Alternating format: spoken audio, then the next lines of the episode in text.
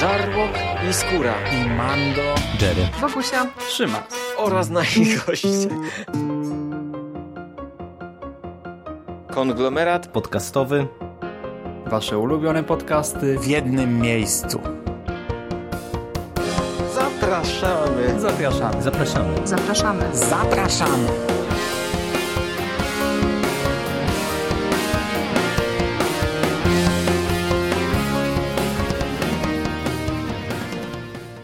Witamy w kolejnym odcinku konglomeratu podcastowego. E, mówię witamy, ponieważ z tej strony będziecie mogli posłuchać mnie, czyli Michała Rakowicza oraz e, Michała Ochnika z Mistycyzmu Popkulturowego. Witam Cię, Michale.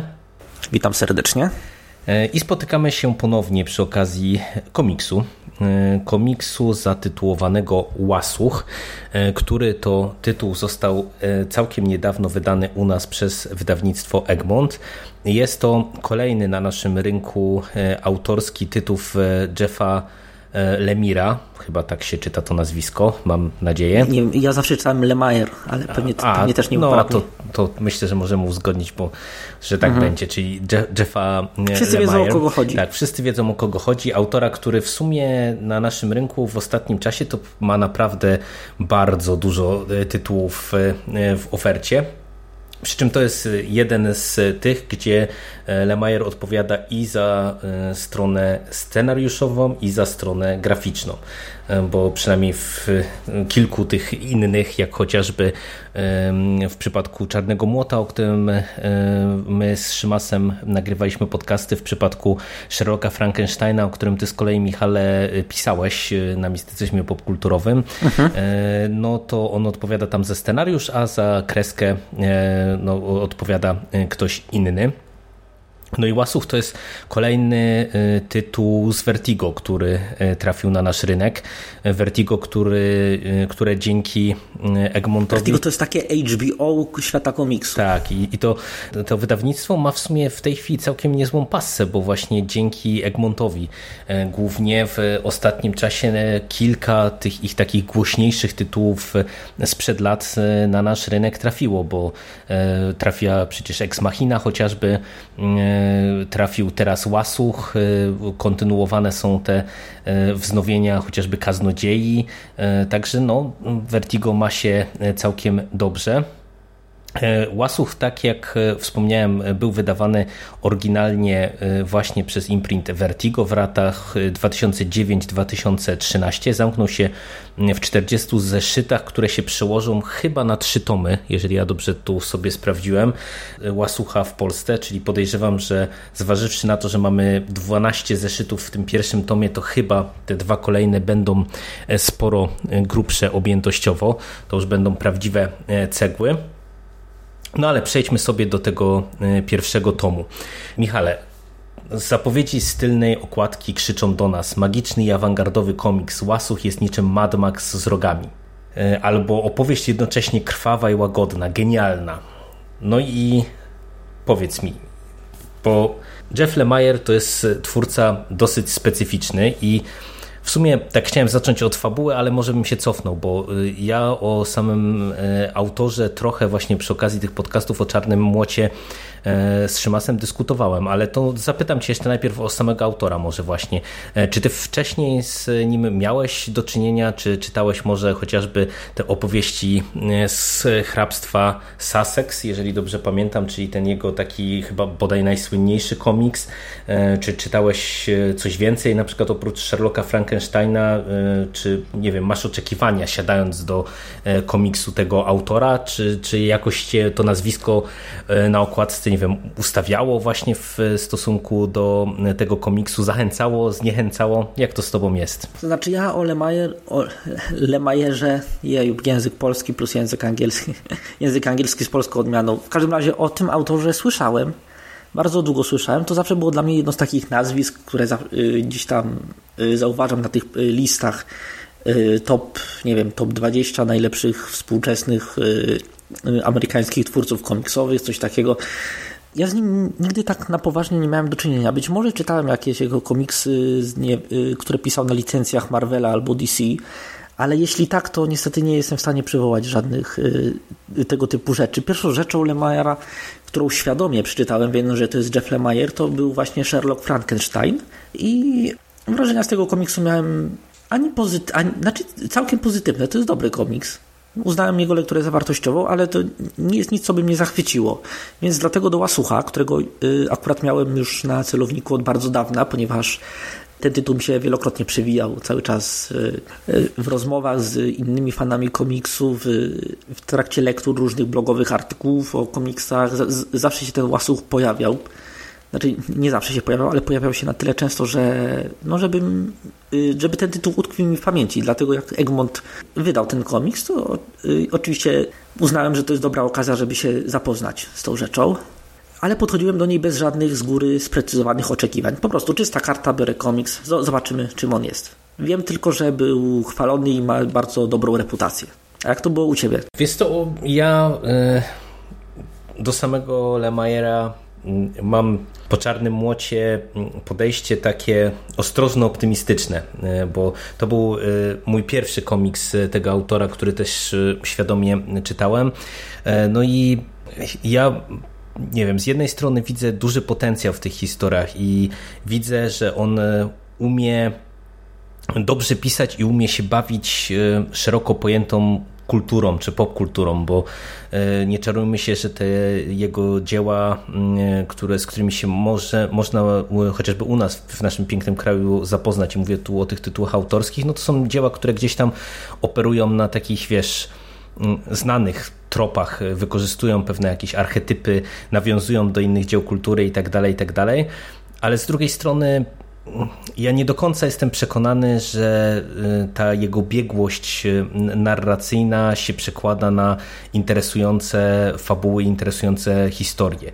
Czarny Młot jest dla mnie z jednej strony serią y, interesującą, ale z drugiej strony cały czas jakby z nie do końca wykorzystanym potencjałem. No i teraz zważywszy na to, że on na przykład wybrał się w kierunki poboczne, inwestując w te miniserie obudowujące całe to uniwersum, i na razie nie kontynuuje tej swojej głównej serii, no to nie wiem, gdzie nas to e, przywiedzie. Więc ja do Łasucha też siadałem no, z takim ostrożnym optymizmem. Ja o tym komiksie słyszałem, ale e, chyba nie tak wiele jak ty. E, I no, po prostu byłem zaciekawiony, co dostaniemy w tym przypadku. Czy to będzie, wiesz, jakieś, jakaś historia też, która będzie nam łączyła e, to ten taki klimat, powiedziałbym, nieco nostalgiczny, który gdzieś tam w Czarnym Młocie daje się odczuć e, z jakimiś popkulturowymi, nie wiem, wtrętami, tak jak właśnie, nie wiem, chociażby ty sygnalizowałeś w swojej recenzji Sherlocka Frankensteina, że tam mamy te wszystkie odniesienia do kultury popularnej. W Czarnym Młocie też tego widać dużo odniesień jakichś do Złotej Ery. No byłem ciekaw, czym się tutaj będzie autor nam bawił. No plus byłem zainteresowany, jak wypadnie jego kreska, no bo też, wiesz, nie, nie widziałem go po tej drugiej stronie e, komiksowego medium. No i, i tyle. No i teraz wracając do tego pytania, które e, zadałem tak e, pośpiesznie, czy te opisy z okładki jakoś Cię zachęcały, zniechęcały, czy finalnie po lekturze tego komiksu Ty uważasz, że ta historia faktycznie zasługuje na tak y, daleko idące pochwały, y, y, jakimi się cieszy. Znaczy, no, przeczytałem te pochwały, tak wiesz, przed lekturą komiksu, żeby do, dowiedzieć się, w jaki sposób jest reklamowany. Okej, okay, sięgnąłem po komiks, przeczytałem komiks, spojrzałem jeszcze raz na te pochwały i one mi się wydały tak strasznie abstrakcyjne, ponieważ no, z jednej strony ten entuzjazm, że o, genialny komiks, a y, po, po jego przeczytaniu myślałem sobie, w zasadzie o co tyle hałasu? To jest kompetentnie napisany, wyprany z oryginalności komiks, który można przyjemnie przeczytać, ale nie jest to w żadnym wypadku coś, co zasługiwałoby na jakieś e, pieśni pochwalne. No ale, ale taka jest też przecież e, natura tych entuzjastycznych opisów na okładkach e, komiksów i książek, że one no, zawsze muszą podkręcić y, zainteresowanie potencjalnego nabywcy, więc y, wiesz. No, tak, tak to jest. wiem, wiem. No to zaraz przejdziemy do, do szczegółów, e, bo w sumie dosyć się zgadzam z Twoją opinią. Natomiast może o czym jest Łasuch e, w paru zdaniach. E, mamy do czynienia z komiksem postapokaliptycznym w zasadzie.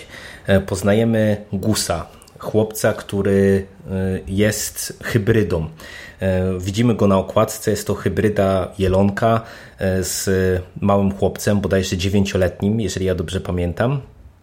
I w tymże postapokaliptycznym świecie te ludzkie hybrydy zaczęły się, czy ludzko-zwierzęce hybrydy zaczęły się pojawiać e, równolegle do jakiegoś tajemniczego wirusa, który e, zdziesiątkował ludzkość. E, pojawił się wirus, ludzie nie byli w stanie sobie z nim poradzić, umieralność była bardzo, bardzo wysoka i to się przełożyło na to, że mamy do czynienia z takim światem postapokaliptycznym, który gdzieś tam możemy kojarzyć sobie, nie wiem, chociażby z The Walking Dead teraz tak chyba najszybciej, no bo wydaje mi się, że to jest taka wizja postapokalipsy szeroko pojętej, która jest najbardziej przemawiającą do szerokiego ogółu. No bo... no ona, ta, ona, ona, ona trochę koduje te wszystkie pozostałe, szczerze mówiąc, bo Kirkman no, ustawił ten gatunek w, w ciągu ostatnich 10 lat więc y, trudno uniknąć porównań, prawda? Dokładnie tak, dokładnie tak. No i śledzimy losy tego tytułowego łasucha, chłopca, który y, był wychowywany do tych dziewiątych urodzin y, w lesie przez ojca. Ojciec umiera na zarazę, no i nasz trochę oderwany od rzeczywistości mały chłopiec spotyka na swojej drodze wielkoluda, tego, y, który jest też wymieniony w opisie stylnej okładki, Jeparda, takiego tajemniczego, lekko nieokrzesanego e, brutala, który wydaje się być w pierwszej chwili jego jakimś tam wybawcą. E, no i oni zaczynają podróżować wspólnie do jakiegoś tam celu przez tę postapokaliptyczną Amerykę, no a my stopniowo odkrywamy kolejne warstwy tej opowieści. W Łasuchu mamy dwa rozdziały całej tej historii. W tym pierwszym tomie e, jest to e, rozdział zatytułowany Z głębokiego lasu oraz e, historia zatytułowana w niewoli. No i teraz e, przechodząc już e, do tych szczegółów. E, tak jak wspomniałeś, Michale, jest to komiks kompetentny, ale wyprany z oryginalności. I o to bym Cię chciał zahaczyć, bo no, dużo wydaje mi się jest w tym prawdy i ja jestem troszkę zaskoczony, że tak mało w kontekście tego komiksu o tym braku oryginalności się mówi. Jak ty to znajdujesz? Tak jakbyś mógł rozwinąć nieco swoją myśl. E, no dobra, no w takim razie w ciągu ostatniej dekady no doczekaliśmy się naprawdę wielu y, bardzo, bardzo interesujących opowieści, które y, rozgrywają się w ident niemalże identycznej y, kompozycji jak Łasów. Czyli mamy postapokalipsę, wiadomo, cywilizacja się załamuje, wracamy do, do pewnego takiego chaotycznego, pierwotnego stanu, i na y, tle tego chaotycznego, pierwotnego stanu obserwujemy relacje y, dwojga osób. Najczęściej jest to mężczyzna i dziecko. Y, mieliśmy to w The Walking Dead w grach od Telltale Tales. Mieliśmy to w The Walking Dead w trochę mniejszym zakresie, ale również w, serialu, w komiksie i tak dalej. Mieliśmy to w grze The Last of Us, o której mam nadzieję słyszałeś. Tak, tak. Mhm. I właśnie ten schemat powtarzał się w kulturze popularnej tyle razy, że siłą rzeczy y, łasuch jest, y, nie jest czymś, co od razu przykuwa y, uwagę czymś zaskakującym, niespodziewanym, czymś nowym, pewną dynamiką, której nie widzieliśmy od dłuższego czasu, tylko czymś, co, co, co już było wałkowane przez wielu innych twórców i właśnie ciężko w tym kontekście od ciężko w tym kontekście podejść do tego komiksu na czysto, bez tych odwołań do The Last of Us, do The Walking Dead, do Animosity. Animosity to jest jeden z moich ostatnich pieszczoszków komiksowych. To jest seria komiksowa opowiadająca o postapokalipsie, które spowodowało y, przebudzenie się zwierząt, czyli że wszystkie zwierzęta nagle uzyskały ludzką świadomość i umiejętność mowy i y, cywilizacja się przez to załamała. Tak jakby te motywy zwierzęce są też przecież w łasuchu. Mhm. Y, I właśnie w, w całym tym nomen omen konglomeracie, w tym popkulturowym bałaganie, w którym dostajemy tego typu opowieści, wychodzi łasuch. I okej, okay, mamy łasucha, ale czy ten łasuch ma jakiś element, którym wyróżniałby się na, y, pozytywnie na tle y, pozostałych tego typu komiksów? Po przeczytaniu niestety nie jestem w stanie odpowiedzieć na to pytanie twierdząco. Niestety to jest komiks, tak powtórzę się raz jeszcze, to jest komiks kompetentny, bardzo dobrze napisany, naprawdę czytelnie narysowany, yy, przykuwający uwagę na jakimś tam poziomie, ale po jego zakończeniu znaczy po zakończeniu lektury pierwszego tomu, no niestety nie jestem w stanie powiedzieć, że jakoś mnie on ubogacił, albo pokazał mi coś, co, co byłem w stanie wskazać i powiedzieć, o, ten komiks robi coś fajnego, nowego, unikalnego, w interesujący, y, ponadprzeciętny sposób. Wiesz to o, tak odwołałbym się do dwóch elementów, które poruszyłeś. Z jednej strony właśnie to, jak bardzo na przykład chociażby żywe trupy e, Kirkmana ustawiły pewien mm, sposób mówienia o postapokalipsie i mm, to nie jest coś, nad czym wydaje mi się, tak byśmy mogli e, spokojnie przejść, bo e, tutaj z jednej strony można było odbić piłeczkę, że Łasuch to jest też komiks nie wiem, z 2009 roku, tak jak wspomnieliśmy, czyli e, już nieco wiekowy, ale mimo wszystko właśnie żywe trupy i ta, ta eksplozja popularności komiksu była wcześniej, a to, co ja bardzo wyraźnie widzę w wielu dziełach takich, wiesz, post żywe trupy, to jest e, kwestia tego, tego przedstawienia e, tego postapokaliptycznego świata jako nie, nie wiem, ludzkość versus e, ten czynnik zagłady szeroko pojęty, tylko pokazujący, że tak naprawdę każda pokaz postapokalipsa to jest w gruncie rzeczy człowiek przeciwko człowiekowi.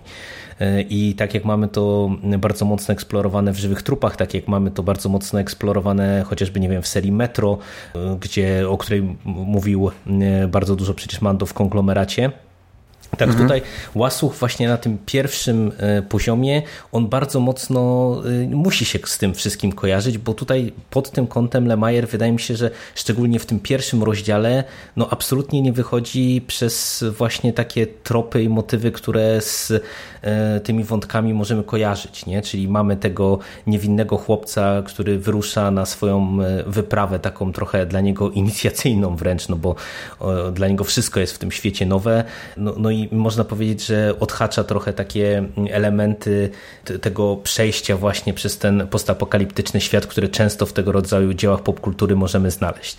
I to jest jeden e, element. I drugi element to jest właśnie ta relacja jakiś mężczyzna y, figurujący czy odgrywający w sumie poniekąd rolę ojca dla y, tego dziecka, któremu jest przewodnikiem po tym świecie, to, to jest o tyle ciekawe, że też jakby się do tego odnosi, że nawet we wstępie do Łasucha, we wstępie autorstwa Michaela Sheena, Notabene dosyć mnie to zaskoczyło, bo się nie spodziewałem e, aktora w roli tutaj, wiesz, A te, wiesz, pisarza. te wstępy do wydań zbiorczych to by biorą, nie wiem, oni chyba biorą złapanki. No ale właśnie to, wiesz, ludzi. zaskoczyło mnie nazwisko, ale też jakby w kontekście tego, co wspomniałeś o tej relacji na linii e, mężczyzna-dziecko, to jest tak, że ona jest tutaj wprost też e, zaprezentowana w tym wstępie, czy przywołana jako jeden z takich tropów, które w Łasuchu odnajdziemy i też wydaje mi się, że y, przynajmniej na tym etapie, na którym tutaj jesteśmy, y, no w zasadzie Lemajer nie wychodzi poza takie dosyć klasyczne przedstawienie takiej relacji. I y, ja ci powiem, że po tym pierwszym rozdziale, czyli w z głębokiego lasu, chyba, jak już zdążyłem zapomnieć tytuł, to ja byłem jeszcze jakoś mniej przekonany trochę ten drugi rozdział zatytułowany w niewoli mnie bardziej kupił, y, bo wydaje mi się, że on jest ciekawiej skonstruowany, ciekawie poprowadzony, bo z jednej strony mamy trochę retrospekcji y, z przeszłości Jeparda i trochę możemy go lepiej poznać, y, a z drugiej strony ta główna oś fabularna, która no, jest jakoś tam intrygująca, czyli co doprowadziło do tej zarazy i, skąd nagle zaczęły się pojawiać te hybrydy i jaką rolę odgrywa w tym wszystkim e, nasz tytułowy łasłuch e, to jest na tyle interesująco prowadzone, że e, akurat ten drugi rozdział trochę mnie chwycił, wiesz, tak w kontekście zainteresowania dalszym ciągiem tej opowieści.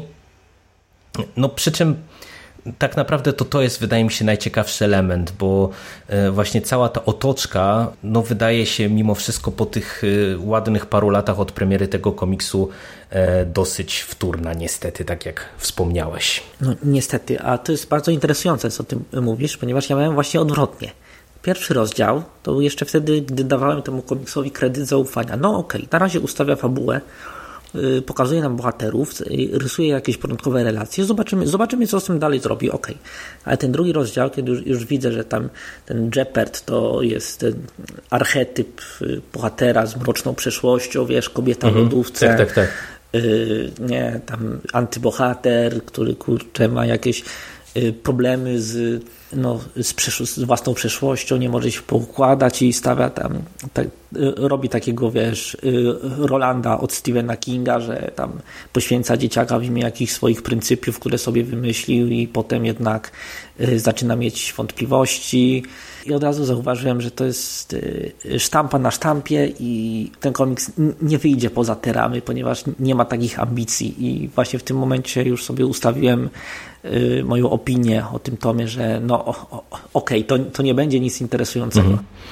No a, a y, właśnie ja trochę y, w oderwaniu od tej, tego wątku właśnie, czy tej relacji na linii Shepard-Gusto, mówię, dla mnie na ten moment najbardziej interesujące jest to, co Lemaier zrobi z tym głównym wątkiem postapokaliptycznym, bo ja ci powiem, że e, patrząc właśnie na te różnego rodzaju dzieła y, z postapokalipsą w tle, to y, ja widzę, że dla bardzo wielu twórców, też w ostatnich latach właśnie tak trochę e, na fali The Walking Dead, to ta postapokalipsa to ma, wiesz, służyć trochę za właśnie, nie wiem, wykasowanie większej części ludzkości, a później właśnie mamy te takie gierki na tej, w ramach tej prymityw, tego prymitywizmu, który się w ludziach odzywa E, i e, bardzo często ta, te, to, co wywołało tę postapokalipsę, to, to później się okazuje słabe e, fabularnie i rozkłada ten świat przedstawiony. Albo jak u Kirkmana w ogóle nie porusza Tak, tego albo- tematu. albo w po ogóle, tak. pewnego dnia się stało i Dokładnie. tyle. I, i, i,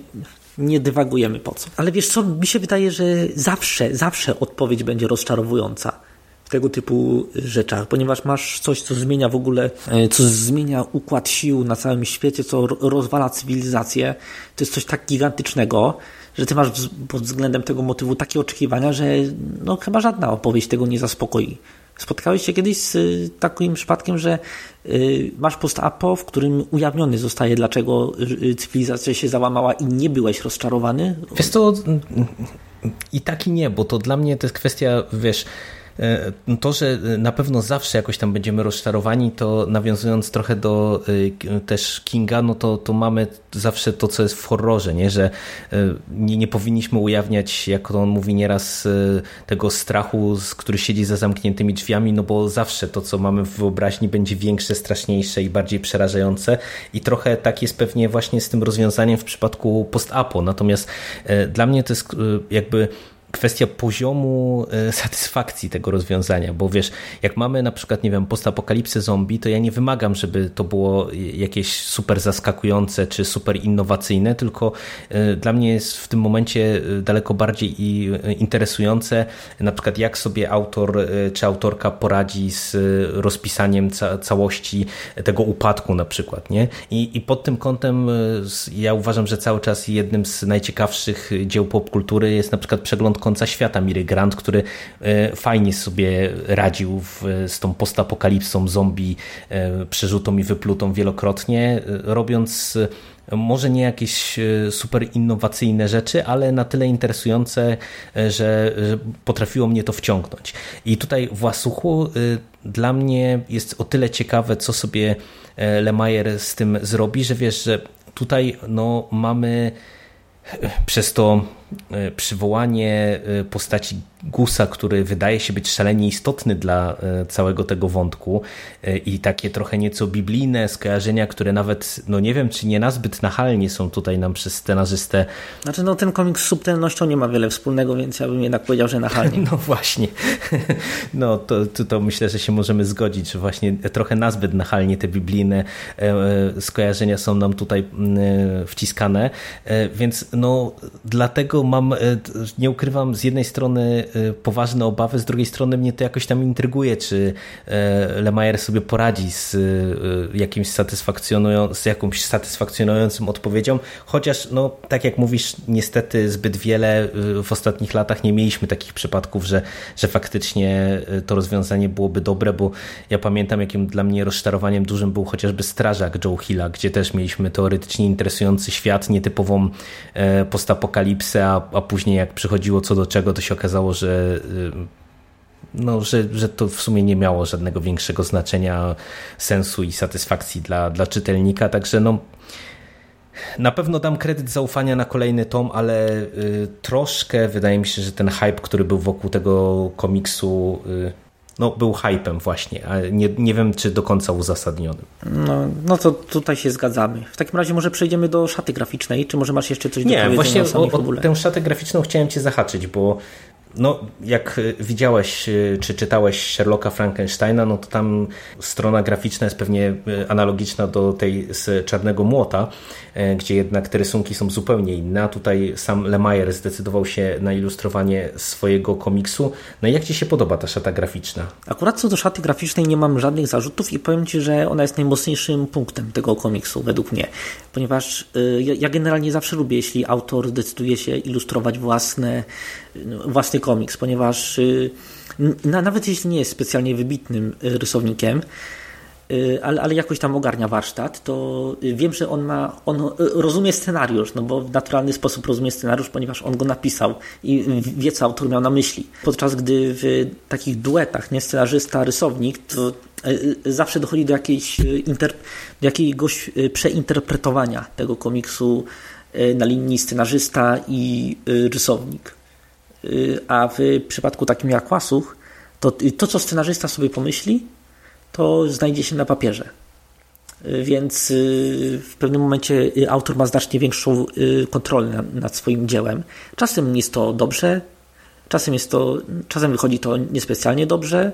To oczywiście zależy od tego, z jakim rysownikiem sparuje się danego scenarzystę, ponieważ są rysownicy, którzy potrafią świetnie wyreżyserować dany sobie scenariusz, a są tacy, którzy no, idą po tym, jak po sznurku, po wskazówkach scenarzysty i generalnie wychodzi komiks zrobiony słabo.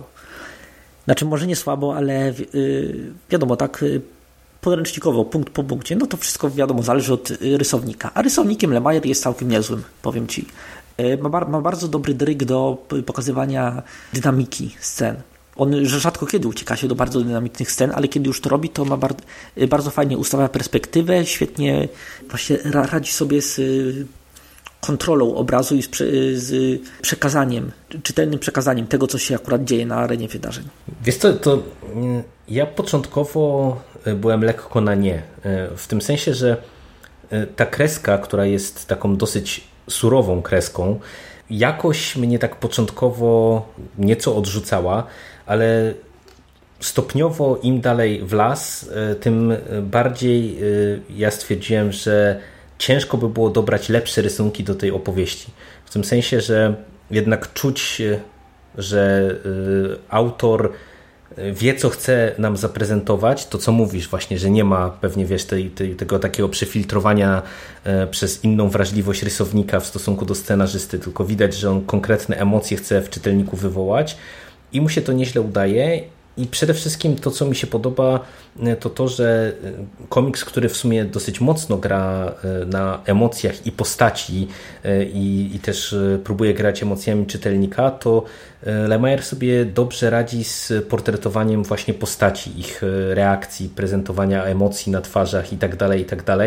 No i ta surowa kreska naprawdę całościowo mnie do siebie przekonała, tym bardziej, że od tej strony narracji graficznej tutaj jakieś może nie wiem, szaleństw nie mamy, ale też widać, że jak nieraz sobie jakiś kadr czy, czy konkretną sekwencję, czy, czy kilka scen pod rząd Lemire rozpisze, no to wie jak to potrafi zaprezentować. Tutaj mamy chociażby taką sekwencję tam z tym lekarzem, na pewno wiesz o czym, o czym mówię, sekwencji Mhm. hipnozy, która pod kątem właśnie tej narracji graficznej wypada całkiem nieźle, albo też jedna z sekwencji z Jepardem z tego rozdziału w niewoli, która też prostymi środkami osiąga niezły efekt, czy ten epilog chociażby, który też właśnie od tej strony wizualnej jest bardzo prosto, ale, ale dobrze w mojej ocenie zaprezentowany, także całościowo ja jestem też jak najbardziej na tak. Chociaż ja bym się czepił jednej rzeczy. Lemire za, za często w moim odczuciu robi gadające głowy. Znaczy, że wiesz, jest kadr, Głowa jednego bohatera, ten bohater coś mówi, drugi kadr, głowa jego rozmówcy, rozmówca coś mówi, potem trzeci kadr, ten pierwszy rozmówca coś mówi i te, takie przerzucanie się y, gadającymi głowami y, to jest to, to jest trochę y, lenistwo graficzne według mnie, bo mm, da się tego typu sceny rozrysowywać lepiej, ale też to nie, nie występuje aż tak często, żeby bardzo drażniło. Tylko to jest, to jest taki, to, taka słabsza strona, jeśli chodzi o y, y, styl y, narracji graficznej Lemayara. A z- zde- Lemire- zde- zdecydowanie. Jeffa Lemire. Zdecydowanie tu się z Tobą zgadzam, przy czym wydaje mi się, że to jest kwestia właśnie tego, że on się y, bardzo chce skupić na tych postaciach i ten świat w ogóle jest taki, y, powiedziałbym, relatywnie mało szczegółowy, y, że wiesz, że można powiedzieć, że z tego świata przedstawionego, no to y, widzimy, nie wiem, dosłownie parę lokacji jakoś tam trochę bardziej szczegółowo zaprezentowanych, a tak to mimo wszystko właśnie jednak dominują na kadrach postaci i ich emocje na pierwszym planie, także no, ale to faktycznie no, jakoś tam lekki minusik to na pewno jest. Mamy coś jeszcze do powiedzenia o tym komiksie? Bo No, w, w zasadzie chyba nie. No, możemy wspomnieć, że standardowo przy tych y, y, potężnych wydaniach mamy Trochę trochę dodatków. dodatków. Tak, mamy y, zestaw grafik y, niewykorzystanych do okładek, mamy jakieś tam sz- szkice postaci e, pierwotne. Mamy coś, co jest dosyć dziwne, bo nawet tutaj Egmont chyba y, profilaktycznie ozna- oznaczył ten tekst tabelą, bo jest streszczenie całej historii, które Lemaier ch- przedstawił e, szefom Vertigo, czy tam redaktorom Vertigo. Jest informacja, żeby go nie czytać, jeżeli nie znamy tej historii, bo zdradza, zdradzone są tam jakieś rozwiązania fabularne na przyszłość. Także no, od strony wydania chyba wszystko e, w standardzie takim Tłumaczenie wysokim. spoko, Tak. bardzo ładnie, solidnie wydany. Widać, że się nie rozsypie w rękach po paru lekturach. To jest dobra Egmontowa jakość. No to co, Michale, spotkamy się przy kolejnym tomie? No, miejmy nadzieję, jeśli y, Egmont da, to się spotkamy. Znaczy ja y, nie- chcę skreślać tego komiksu, bo już przeczytałem jedną trzecią i myślę, że tak siłą czytelniczej inercji przepłynę przez niego, bo on nie budzi we mnie negatywnych emocji. Ja, może, może, to jest, może to jest bardzo nisko zawieszona poprzeczka, ale szczerze mówiąc, jak już... y, Chociaż z drugiej strony, wiesz co, jak mamy ten gigantyczny zalew komiksów, którego doświadczamy obecnie. Ja niedawno byłem w kiosku, kupi- kupiłem sobie now, y, pierwszy tom Transformerów kolejnej y, kolekcji od ha- y, Hatchet. To jest Hatchet? Chy- e, chyba tak, inna chyba tak. No. I myślę sobie o tych wszystkich komiksach, które dopiero będą wychodzić, które wychodziły i tak patrzę na tego łasucha. Gdybym ja miał to kupić, gdyby Egmont mi nie przysłał egzemplarza recenzenckiego, to chyba bym sobie darował. No, to jest e, obecnie dosyć powszechny dylemat, nie? Co wybrać z tego, z tego całego zalewu. E, No, ja na razie e, mówię z mieszanymi odczuciami, ale z kredytem zaufania na przyszłość. No, dla mnie takim największym, jakby, jeżeli można to nazwać rozczarowaniem, to jest to, że ja o samym twórcy się przez te ostatnie lata tyle nasłuchałem, że to jest, wiesz, tak wybitny scenarzysta, że tak na razie czytam tego Czarnego Młota, czytam tego Łasucha, no i tak no nie wiem, nie, nie wiem po prostu, czy, to, czy, czy te pochwały nie są gdzieś tam jakby na wyrost, nie? I się tak czasami zastanawiam, czy faktycznie e, pośród tych scenarzystów komiksowych e, naprawdę jest tak e, niewielu tych naprawdę wybijających się obecnie scenarzystów, że, że taki Lemaier też jest po prostu jakimś tam ósmym cudem świata prawie nazywany. No bo- to, to może być efekt potwierdzenia. Ktoś rzucił, że Lemaier jest fajny, ktoś komu się nie chciało intelektualnie wysilać i szukać innych, to wziął sobie tego Lemaiera, no nie, nie obrzydził się nim, no to da, dalej polecił. Czytałem fajny komiks Lemaier i tak wiesz, od słowa do słowa pocztą pantoflową. Lemaier ma generalnie dość wyrobione nazwisko, więc yy, no, ja- jakoś to poszło. Ale w, w żadnym razie nie uznaję tego twórcy za kogoś wybitnego, ale też z drugiej strony nie, nie uznaję go za twórcę, który jest, y, który no, nie zasługuje na y, zainteresowanie nikogo. no, no na, na pewno tak. No, Przyzwoicie przeciętny No, autor. wi- widać, że on ma ten swój jakiś taki e, styl e, łączący warstwę obyczajową, czy e, taką emocjonalną nieco bardziej i, i gdzieś tam właśnie jakiś taki nieco brutalniejszy styl. Także no, zobaczymy, gdzie nas to wszystko przynie, przywiedzie. Kolejne tomy już są zapowiedziane, także do usłyszenia pewnie przy okazji Łasucha w przyszłości, a na pewno do usłyszenia wkrótce e, jeszcze po Do wielokroć. usłyszenia. Dzięki Ci bardzo, Oczywiście. Michale, za dzisiejszy podcast. Ja Tobie również dziękuję. I do usłyszenia. Michale. Cześć. Cześć.